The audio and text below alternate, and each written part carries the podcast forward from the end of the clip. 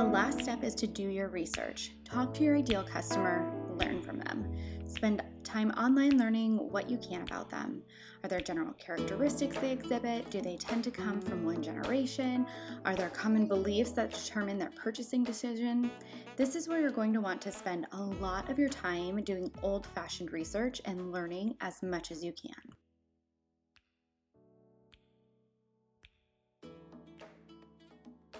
Hi, and welcome to Startup Marketing, the podcast created with female founders in mind.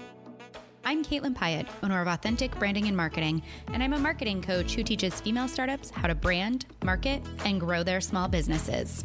I spent 10 years working in the corporate world before starting Authentic, and no matter where I'm working, I love branding and marketing.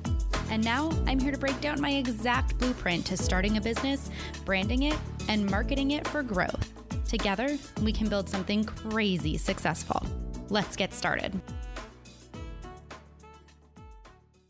Hi, and welcome to episode 27 of Startup Marketing. Today we're going to be talking about why having a niche is important. A niche is simply a narrow or specialized audience for your products and services.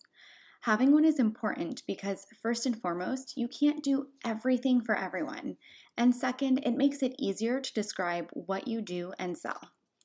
Okay, that's it. End of episode. Okay, just kidding. Not quite.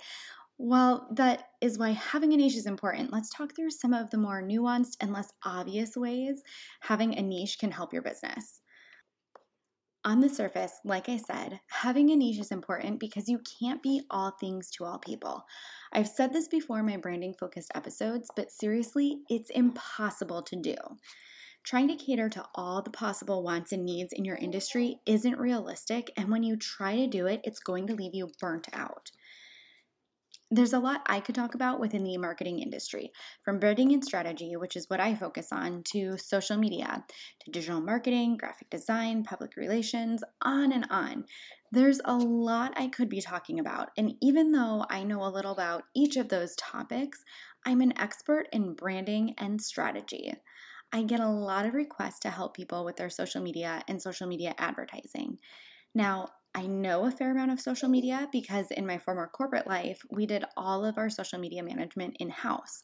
So I know enough to create a solid social media presence, creating a content calendar and managing it. But when it comes to social media strategy and really digging into that, I'm comfortable doing it for myself, but it's not something I would charge clients for.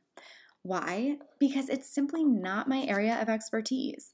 But if I were trying to be all things to all people, I would try to do it and would likely feel burnt out and stressed because it's just not where my strengths lie. When it comes to social media ads, I outsource those things even for myself. So it's really not something I would want to take on for clients. It would be easy for me to tell them that I could do it because, in theory, I know how and I'm capable and knowledgeable enough to learn what I don't know. However, that's not the best use of my time. By niching down into branding and strategy, I'm eliminating the clutter for myself and my potential clients. For me, it means there's less to do in order to run my business. If you're familiar with running a business, you know there's never a shortage of things to do. And when I'm focused on just a specialized niche, it allows me to be more efficient because I'm not trying to execute to my strengths while also learning or doing a subpar job offering social media strategy sessions. If I'm just starting an online boutique selling women's clothes, but I also decide to bring in kids' clothes or the occasional men's clothes because I want to be more things or I feel like it's going to make me more appealing to more people, I'm going to end up diluting my brand. Again, it's going to take me more time to source clothes because I have to think about each category and its trends, plus track the sales data on each one so I can stock properly and find items that will sell well. And it's also going to take away the focus from the women's clothing, which is what I'm passionate and knowledgeable about. And that's time spent away from the women's clothing that I could be spent learning a lot more about my women's clothing niche and improving my product offering within that niche. In both of these examples, a few things are happening when I'm not focusing on a niche. First, I'm diluting my brand because I'm not focused on a specialized area and creating messaging specifically to address the needs and concerns of that group. I'm probably missing my ideal audience. Remember, when someone is looking for a product or service, they're looking because they have a specific challenge they need a solution for. So, my ideal customer is looking for something specific, and my brand either doesn't appear in their searches or it doesn't resonate with them because I'm trying to address too many challenges at one time. This creates some kind of mental dissonance that ultimately causes my ideal customer to simply pass over me for someone else that more clearly addresses their needs. This first item dovetails into the second reason you need a niche. When you have a niche identified, you can create key messages that speak to and resonate with just your ideal audience. When you're trying to be all things to all people, you can't succinctly tell your ideal customer what you sell or what challenges you address. Third, I'm eating away at my ability to be efficient because I have so much to do to be all things to all people, each of which likely requires a different kind of process to accomplish. I can't really create systems and processes that cut down the time spent on each activity and create efficiency for myself. Fourth, I'm not showcasing my expertise and the stuff that will really make me stand out from my competitors. My depth of understanding in branding and marketing strategy makes me stand out from other marketing coaches who might focus on social media strategy. And there's less competition than if I'm just a broad general marketer. Fifth, when I have so many things to focus on, it means that I don't really get to give any of them my full attention. Going back to the boutique example, if I'm really passionate about selling women's clothing, I'm going to want the time to really dig into the analytics about how well that stuff is selling in my store. I want time to better understand that niche and to find trends that I can incorporate into my purchases.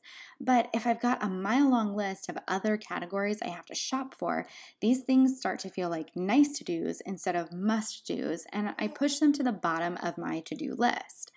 In reality, these activities are the critical pieces that help me identify products that will sell better and increase my profitability. Without time to do them, I'm going to start to stagnate. And finally, it's just more fun when you know your niche. You identify and you relate to them, and it just makes it plain fun to serve them. All right, so now that we know why having a niche is important, let's talk about how you identify your niche. The first step is really very obvious when you say it out loud. Use your gut. Your ideal customer should be pretty obvious to you. For me, I like working with other women trying to start their own businesses because I'm using my exact marketing strategy that I teach them to build my own business. So they're naturally the people I want to talk to and work with because we can relate to each other and what I'm doing resonates with them. That makes them my ideal client. The second step is to make sure they're accessible. If you don't have a way to get your product in front of your ideal customer, then you're not going to get anywhere. So, talk to people who fit your ideal customer profile and find out where they like to hang out, where they find information about the things they purchase, and determine if you're able to reach them in those channels. It won't matter if you solve the hardest problem your ideal customer faces. If you can't get in front of them, you're not going to sell anything. The last step is to do your research. Talk to your ideal customer, learn from them. Spend time online learning what you can about them. Are there general characteristics they exhibit? Do they tend to come from one generation? Are there common beliefs that determine their purchasing decisions? This is where you're going to want to spend a lot of your time doing old fashioned research and learning as much as you can. Look for reliable sources online that will help you answer these questions. There's no magic website or book here that you can read to teach you about your niche. You're going to have to take the time to get to know them. If you're already in business, you can also look at your sales data and identify any trends that will help you niche down and specialize if you don't have one already. One thing to note here, though, is that you don't want to get too specialized that your market is so small you run out of customers or it's too expensive to get to market with your product or service. This means you won't have any growth. Right, so there you go. Having a niche is important to your brand because it makes your brand stronger and it makes it easier for you to explain what you do and what you sell. A niche will help you be more efficient and effective with your business. Do your research and get to know them. Today, there's no guide to getting this done. You need to take the time to do your research and understand what your niche is if you don't have one. If you're still not sure and you feel like your brand is all over the place, shoot me a message at caitlin at getauthenticbranding.com and let's talk about how to change that. As always, if you've enjoyed this week's episode, please rate, review, and subscribe to Startup Marketing to help other women like you find this podcast. Until next time.